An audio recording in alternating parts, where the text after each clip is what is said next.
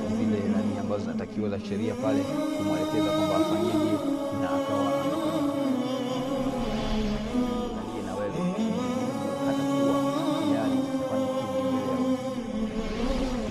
Ndugu yangu katika imani, jaribu kutafakari,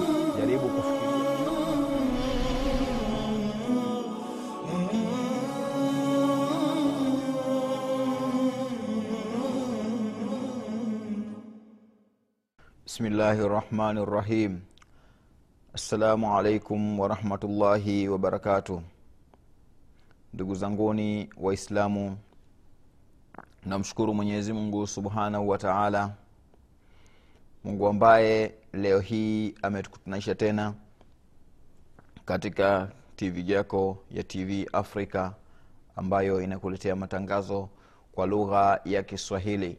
Kwa hiyo leo tena Mwenyezi Mungu subhanahu wa taala amejalia kwa uwezo wake na utukufu wake na rehema zake na upole wake kwetu, amejalia leo tena kukutana.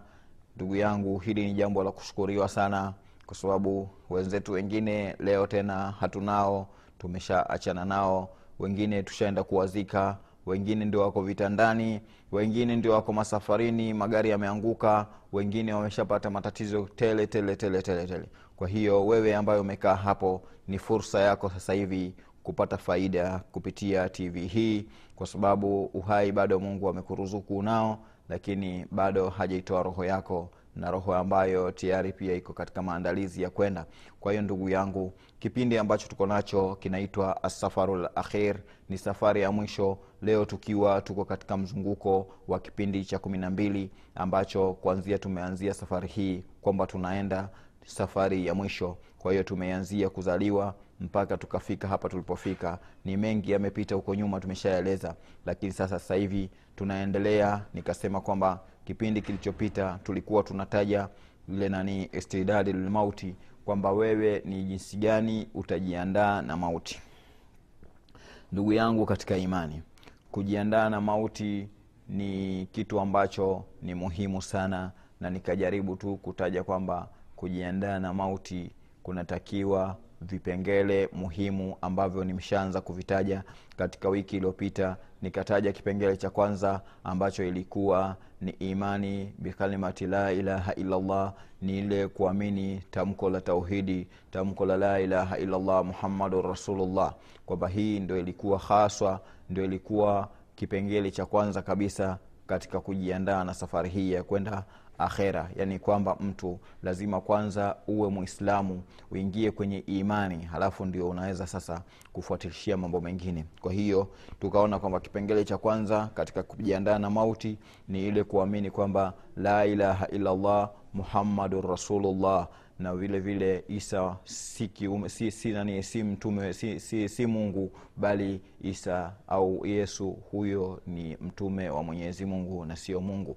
Ukishakuwa umeamini namna hiyo katika hii safari tunaokwenda nayo, kipengele cha pili kilichofuata wakasema muhafadhatu ala, ala salawati lkhams ni vile vile kudumu katika ndani ya swala tano. Nikawa nimeenda kidogo kwa upana kugusa jamii za watu ambazo kila Mungu Mungu amemuumba kila mmoja kutokana na, ma, na maumbile yake tofauti.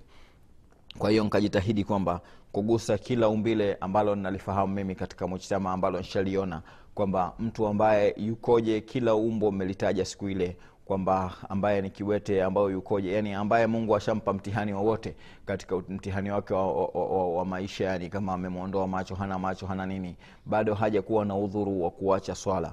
Ndio maana katika vipengele hivi Mtume kavipanga kwamba kipengele cha pili katika safari ya kujiandaa na mauti ilikuwa ni kule kudumu ndani ya swala tano, na vile vile nikagusa kipengele kimoja kwamba tena swala tano hizo zinatakiwa vile vile kwa jamaa kwa hiyo nilivyotaja kwa jamaa hapo, nkajaribu kugusa pia kwamba ni watu gani wengine ambao wana matatizo ambayo anaweza mtu asifike kwenye swala ya jamaa kutokana na labda na mambo ya, ya, ya kazi anayofanya na nini, akawa amebanwa, hawezi toka hapo. Kwa hiyo anaweza kuswali tu pale alipo, isipokuwa kwa sababu ni matatizo, ndio maana anafanya hivyo, kwa sababu Mwenyezi Mungu hawezi kuikalifisha nafsi isipokuwa kwa ule uwezo wake ambao inafikia. Sasa nikajaribu kulitaja hili lisionekane kwamba labda mimi ninatoa ruhusa ya watu kuswali eti mmoja mmoja. Hapana, sikutoa ruhusa hiyo, bali nimesema hivyo kwa ajili ya kulingana na mujtama ambao nshaishi na najua watu ninaoishi nao kuna wengine wanaishi mazingira kama hayo na vile vile mimi kama mwalimu kuna watu pia washai washa, washa kunieleza masuala kama hayo pia kwamba mimi bwana bosi wangu hakubali kabisa mimi nitoke nje. Hakubali kabisa mimi niache pale kazini na niende sijui msikitini. Hakubali kabisa. Ndio nikasema kwamba mtu kama huyu hana budi kudumu kwenye kazi yake kwa sababu kama utaiacha baba dunia leo ni ngumu watoto watakosa tonge la kula. Kwa hiyo nkasema kwamba inabidi mtu abaki kwenye kazi yake. Kama ni hivyo imebidi inabidi uswali tu swala yako vile ambavyo wewe unaona kwamba utaiswali na hutapata matatizo yote. Ndugu yangu katika imani baada ya kuligusa suala zima hili la swala ambalo nimekaa sana kuonyesha tu umuhimu wake kama vile ambalo limepewa kipaumbele zaidi katika hili swala. Na vile vile katika suala la tatu ambalo ni la ambalo ni la, kujiandaa na mauti. Suala ambalo katika suala hili la istidadi la mauti kujiandaa kwa ajili ya safari hii ya, ya mwisho asafaru la akhir nikasema kwamba ni tilawa. Hmm, tilawatu kitabillahi kule kusoma kitabu cha mwenyezi mungu subhanahu wataala watadaburi na vile vile kupata mazingatio ndani ya kitabu kile. Na kusudia kwamba kusoma qurani nilivyosema tilawat kitabillah kusoma kitabu cha mwenyezi mungu. Nimekusudia kwamba kusoma qurani kwamba ni kusoma qurani kusoma ambako na pia vile vile unatadabur ndani ya, ndani ya qurani hiyo. Yani unasoma qurani huku unapata mazingatio. Unapita katika aya za mwenyezi mungu ambao zimetaja watu walioangamizwa. Unataja kwa nini wameangamizwa. Unaona na wewe unapata mazingatio. Unapita katika aya ambazo ndio zimetaja mauti kama hivi. Basi unajua kwamba yeye kumbe na mimi niko safarini hii ndio kusoma kwa vile kwa ajili unasoma halafu una tadaburi yani unapata mazingatio ndani ya kisomo chako kile. Sio kusoma tu kama unakimbia kwa sababu kuna watu wengine wanasoma kuruani ukimkuta kama sijui ndio mganga au ndio nani ndugu yangu kuruani hiyo ina heshima kubwa. Sio uisome kama unavyotaka wewe. Hiyo sio kitu cha mchezo kama vitabu vingine vingine. Ni kitabu ambacho kina heshima kubwa na yaliyomo ndani vile vile ni mambo ambayo yana heshima ni mambo ambayo ni mazito. Kwa hiyo jaribu kukiheshimu kitabu hicho. Kuna watu unamkuta anasoma kuruani utafikiria sijui anafanya nini. Utafikiria anacheza au anamchekesha mtoto au unafanyaje yani haeleweki kabisa. Sasa hawa sio waliokusudiwa hapa kwa kujiandaa na mauti. Sio hawa wanaosoma namna hii. Huyu ni ambaye anasoma kwa jauda anasoma kisomo ambacho kiko mutamayiza na visomo vingine. Sio kwamba anajisomea somea tu bila ya kuelewa kinachosomea yani mtu anasoma hata ule uko pembeni ukikaa uki, uki, ukisikiliza hupati faida yoyote. Unaona anapita tu yani anasoma tu kama kama kama anacheza hivi. Kwa hiyo hawa sio waliokusudiwa ndugu yangu. Jaribu kuisoma qurani vile ambavyo inatakiwa kusomwa na vile vile ufahamu kwamba unapoisoma namna hiyo basi wewe una malipo kwa allah subhanahu wataala ufahamu kwamba una malipo kwa allah subhanahu wataala kwa sababu umesoma ule usomo, ule usomi ambao ndio unaotakiwa. Kwa hiyo ni kusoma kitabu cha mwenyezi mungu ambacho ni qurani. Tena unakisoma kwa tadaburi kwa ajili ya mazingatio. Na usisome kama unaagua kama hawa watu wengine wanavyofanya. Wanasoma kitabu hicho eti wanafanyia zinguo. Lakini ndani ya kusoma hawi nanii makini kwamba anasoma labda anasoma kwa kwa nini? Anasoma kwa kwa, kwa, kwa, kwa ile nanii kwa utulivu ambao kwamba anatakiwa asome. Anatakiwa asome kwa utulivu. Hata kama unamfanyia mtu rukia rukia sio sio kwamba ni kitu ambacho hakitakikani. Hapana rukia ni kitu ambacho kipo katika, katika sheria ya uislamu. Lakini soma qurani ielekee kwamba inajulikana kwamba hiyo ni qurani. Sio unalipua kwa sababu eti unasoma tu hivyo hapana. Isome iwe na, ni qurani ambayo inaeleweka na hata mwingine anayesikia basi ajue kwamba hii ni qurani. Hapa ndio lengo kubwa la kusema kwamba ni kusoma kitabu cha mwenyezi mungu pamoja na tadaburi na vile vile kuwa na mazingatio nacho.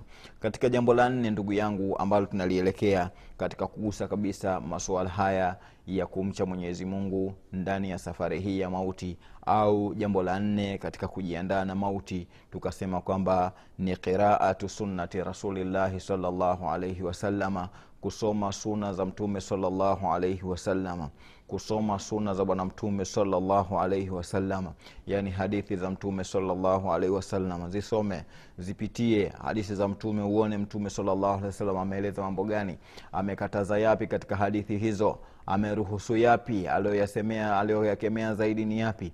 Hapa pia unapata thawabu kwa sababu matu, man, man, man, man, maneno ya mtume salllahu alaihi wasalama pia ni miongoni mwa maneno ambayo ni matukufu kabisa. Yani baada ya qurani kitu ambacho kinafuata katika maneno au katika kusoma basi ni kitabu cha mtume salllahu alaihi wasalama ni hadithi za mtume salllahu alaihi wasalama ndio zinapata martabatu ya pili katika kutoka yani kutoka qurani. Hadithi zinafuata ya pili ndugu yangu katika imani hadithi za mtume salllahu alehi wasalama unatakiwa ukizisoma upite sehemu uone kwamba salllahu alehi wasallam hapa kakusudia nini na kaeleza kitu gani. Kwa hiyo usipite ukaona kwamba huyu kaongea tu ni muhammadi hapana.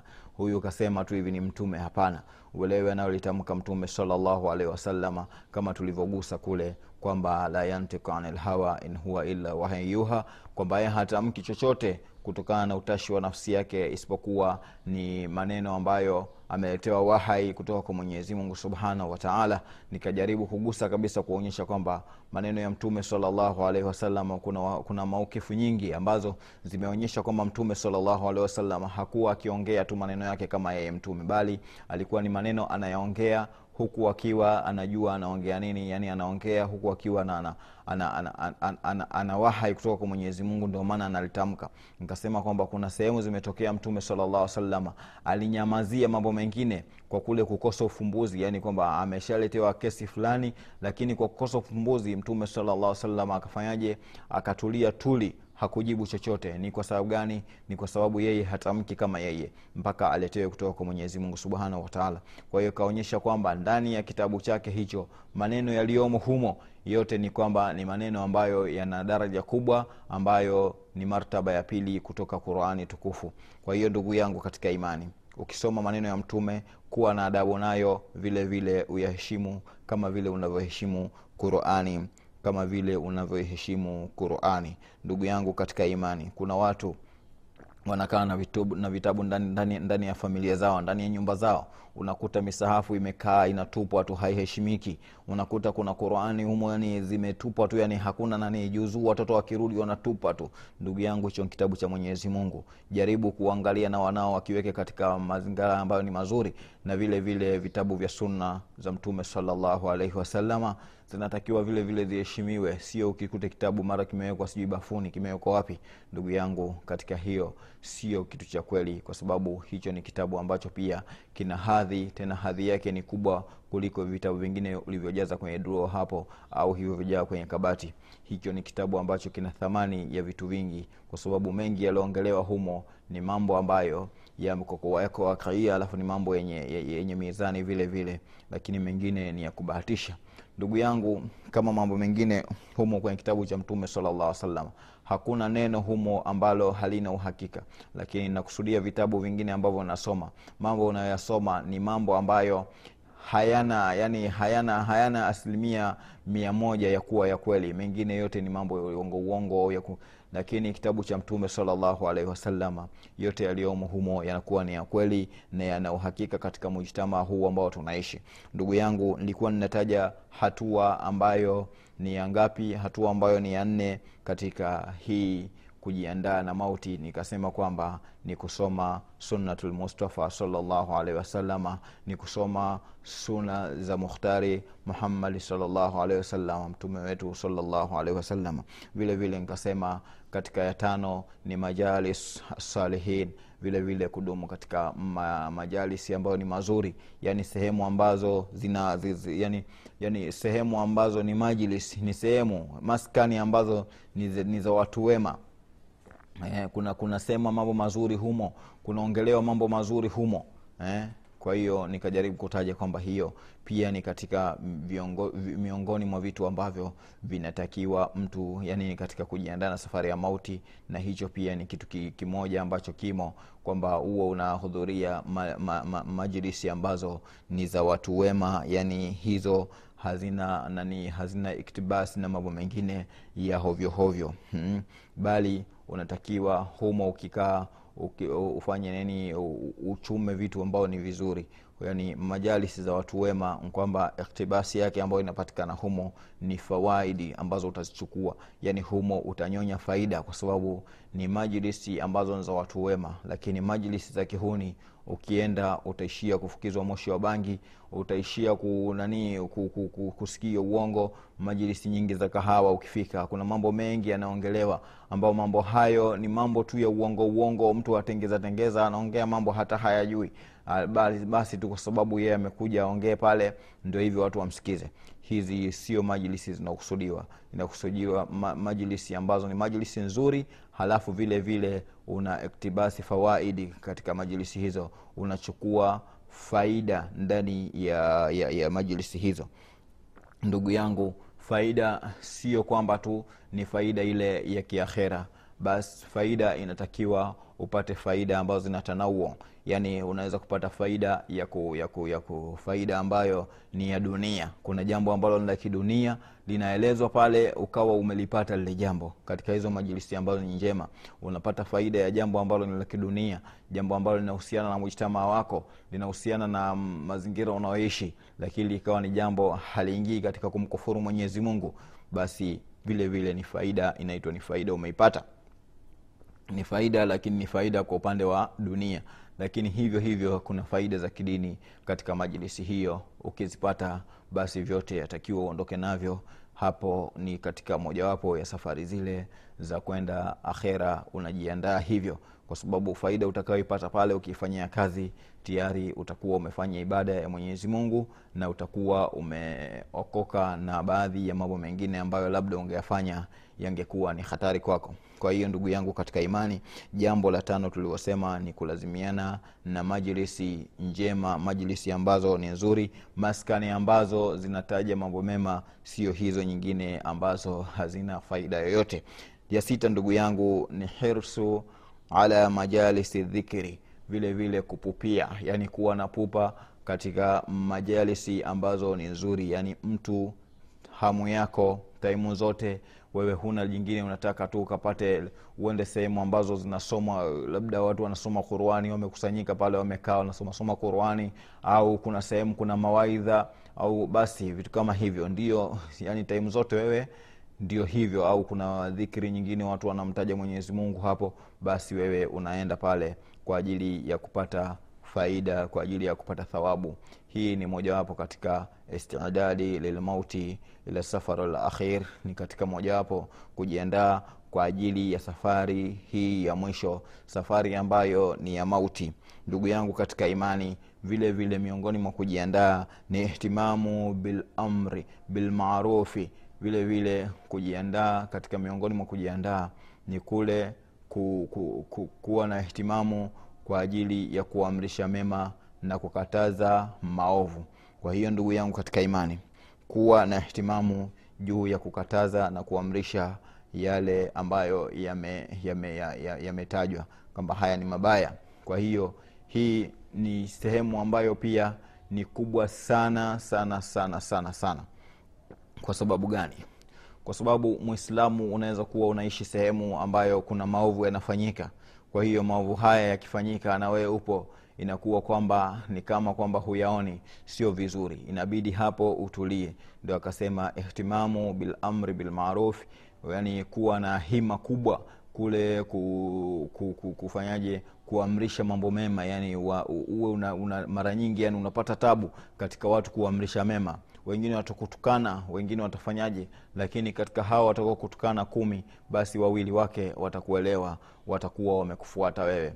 Na vile vile katika hao wengine nao wataondoka hapo lakini ukiwa tayari ushafikisha ule ujumbe ambao umeukusudia na vile vile katika katika hili katika, katika kukataza nako kukataza maovu na vile vile utapata tabu hivyo hivyo. Wengine watakuzomea wengine watafanyaje lakini hapo pia kuna wenye imani mwenyezi mungu subhanahu wataala pia hatawaacha hivi hivi nao atawa- atawa- atawaleta mbele yako nao wata, wata, watarudi watakuwa pamoja na wewe. Kwa hiyo uwe na ihtimamu yani usi, usi kuambia uwe na ihtimamu kwamba usidharau yani yani uwe unafuatilia sana suala hili la kukataza mema na kuacha yale ambayo ni maovu kwa sababu ukiwa huna ihtimamu utaona ni mambo ya kawaida unayapita na hiyo si kweli kwa mwislamu mwislamu unatakiwa ukiona kitu kimekaa vibaya ni uchafu huu unatakiwa uondoe. Basi katika kuondoa kuna namna nyingi. Kuna kuondoa kwa mkono wako kuna kuondoa kwa ulimi wako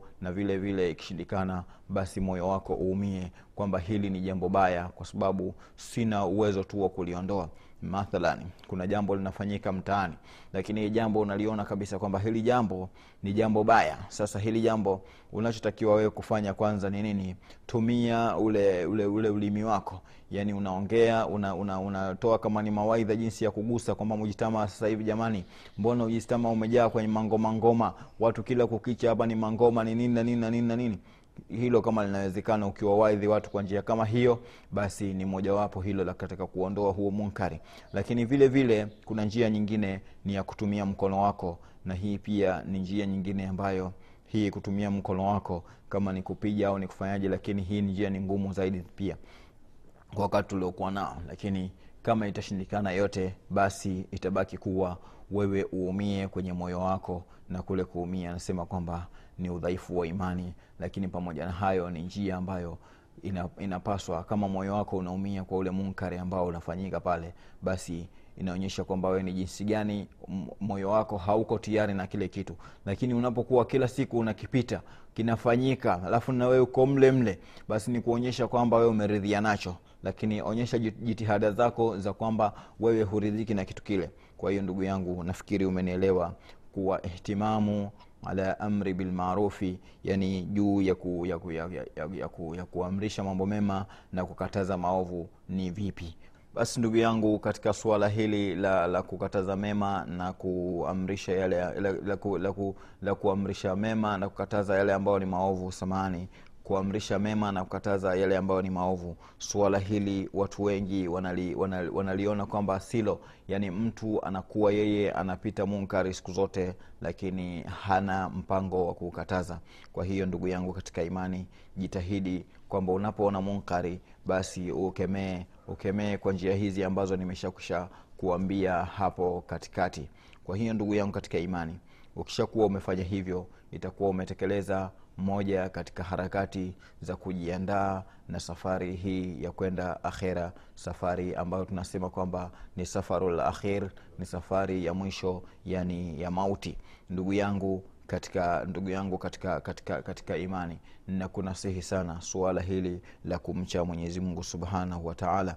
Na hivyo hivyo katika kujiandaa huku na safari hii nikajaribu kutaja hapo nyuma kwamba ni, ku, ni kufanyaje ni, ni, ni, ku, ni kuamrisha yale mema na kukataza yale ambayo yale ambayo ni maovu. Kwa hiyo pia nikasema kwamba hilo ni suala tu la saba lakini ikawa kwamba suala la nane ni infaqu fi sabilillahi yani kutoa kwa njia ya mwenyezi mungu.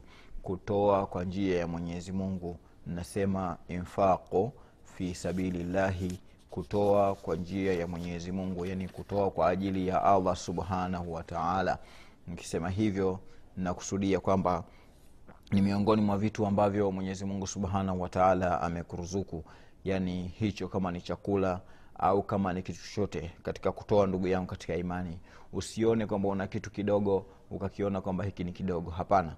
Kila ambacho utakitoa katika njia hii ya mwenyezi mungu basi hicho kinatosha na hicho ni kikubwa mbele ya allah subhanahu wataala kwa hiyo katika kutoa pia ni moja katika istidadi lilmauti kwa sababu gani kuwe ni moja katika istidadi lilmauti kwa sababu pale unapotoa kuna kitu ambacho utakikuta mbele ya mwenyezi mungu subhanahu wataala kutoa ndugu yangu sio lazima kiwe kitu kikubwa. Kitu chochote kidogo unaweza kukitoa. Mwenyezi mungu subhanahu wataala anasema waman yamal mithqala dharatin khairan yara waman yamal mithqala dharatin sharran yala yule ambaye atafanya wema kiki atafanya wema yani kwa uzito wa mdudu chungu yani sisimizi sisimizi wanaita sisimizi mdudu chungu kile kiroboto kidogo kabisa kile. Yani mtu ambaye atafanya wema wake kwa uwazani ule tu kwa sababu yani atakuja pata kheri ya kile ambacho amekifanya. Na mtu ambaye atakuwa amefanya shari kwa, uwe, kwa, kwa ukubwa kama ule mdudu basi huyo atakuja ona ile shari aliyoifanya siku ile. Ndugu yangu katika imani katika suala la kutoa usidharau chochote usidharau chochote kabisa kabisa kabisa kabisa kwa sababu hiyo inatakiwa ukiwa una kitu chochote ambacho unaona hiki ni kanga unayo mwenzio hana basi mpe kanga hiyo ajistiri. Ni kitu gani wewe ni, ni suruali yani unaona kama mwenzio yule siku zote anatembea na suruali moja na wewe unazo zaidi ya kumi basi jitolee umpe suruali hii moja kwa sababu ukimpa hizo hiyo moja wewe utabaki na tisa. Haja kupunguzia chochote na vile vile utakuwa umepata thawabu kwa mwenyezi mungu subhanahu wataala elewa kwamba katika hilo ukitoa pia ukitoa ukitoa ukitoa nani ukitoa ile ukitoa kumi basi ujue unabaki na tisa hujapunguziwa. Na vile vile elewa kama ni kanga ukitoa hizo ambazo unazo. Kabati limejaa ndugu yangu. Basi mwangalie kuna mama unamuona hapo mtaani kwako anapita kila siku hana nguo za kuvaa maskini. Gauni ni hilo hilo moja. Mwangalie mama huyu jua kwamba huyu mama ana matatizo na wewe uweze kumsaidia si hivyo ndugu yangu kuna vitu vingi vingi vingi vya kueleza. Unaweza kukaa mtaani kwako wewe kuna jirani yako. Jirani yako ana njaa sana unamwona kabisa huyu ndugu yangu hivi alivyo sio sio sio vizuri. Basi kwa ajili ya safari hii ya mauti inatakiwa um, umsaidie msaidie chochote ambacho uko nacho vile vile utakuta kwamba hicho umemsaidia kitakufaa wewe katika kaburi yako kwa sababu ni kitu umekitoa kwa ajili ya mwenyezi mungu subhanahu wataala umetoa kwenye ile infaqi fi sabilillah umetoa kwa ajili ya kumcha mwenyezi mungu kwa ajili ya njia ya mwenyezi mungu. Kwa hiyo ukimcha mwenyezi mungu katika hali yoyote uliokuwa nayo ni kidogo basi mwenyezi mungu subhanahu wataala anakipokea. Ni kwa nini mwenyezi mungu subhanahu wataala awe haangalii kikubwa wala kidogo kwa mtoaji. Ni kwa sababu gani? Ni kwa sababu kwamba yule mtu ambaye ana, ana, ana, ana, ana, ana, ana, anatoa inatakiwa ni anata, anapata thawabu kwa mwenyezi mungu. Sasa mungu kama angewapangia wale mabosi tu kwamba wao wale ndio wanatoa kwa sababu gani? Yani mabosi ndio wakwenda peponi peke yao wao watu wengine hawaendi? Hapana. Mabosi wataenda peponi vile wakiwa na mali zao nyingi na wao wana kipimo chao cha kuweza kutoa. Na wewe ambaye pia ni, ni, ni mnyonge ni maskini yani hali yako ni ya chini basi vile vile na wewe umewekewa hali yako ambayo hiyo ndio utakiwa utoe kwa hiyo hali uliokuwa nayo. Sasa ndugu yangu katika imani katika suala la kutoa usipuuze chochote. Usipuuze kwamba hiki nilichokuwa nacho kidogo. Mimi sijui hali yangu iko hivi. Elewa kwamba mtume anasema kwamba usiangalie ambaye yuko juu yako mwangalie siku zote ambaye yuko chini yako. Ndugu yangu maelezo bado kuhusu hapa ni mengi sana lakini tutaendelea inshallah katika haraka inayokuja tutaendelea zaidi tutaelimisha zaidi, na zaidi katika kujiandaa na safari hii ya mwisho kwa leo. Nasema assalamu alaikum warahmatullahi wabarakatuh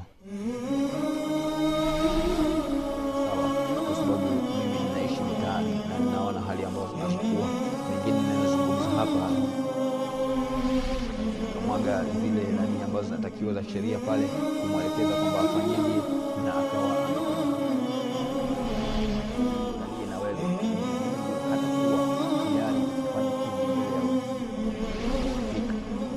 katika imani. Jaribu kutafakari jaribu kufikiri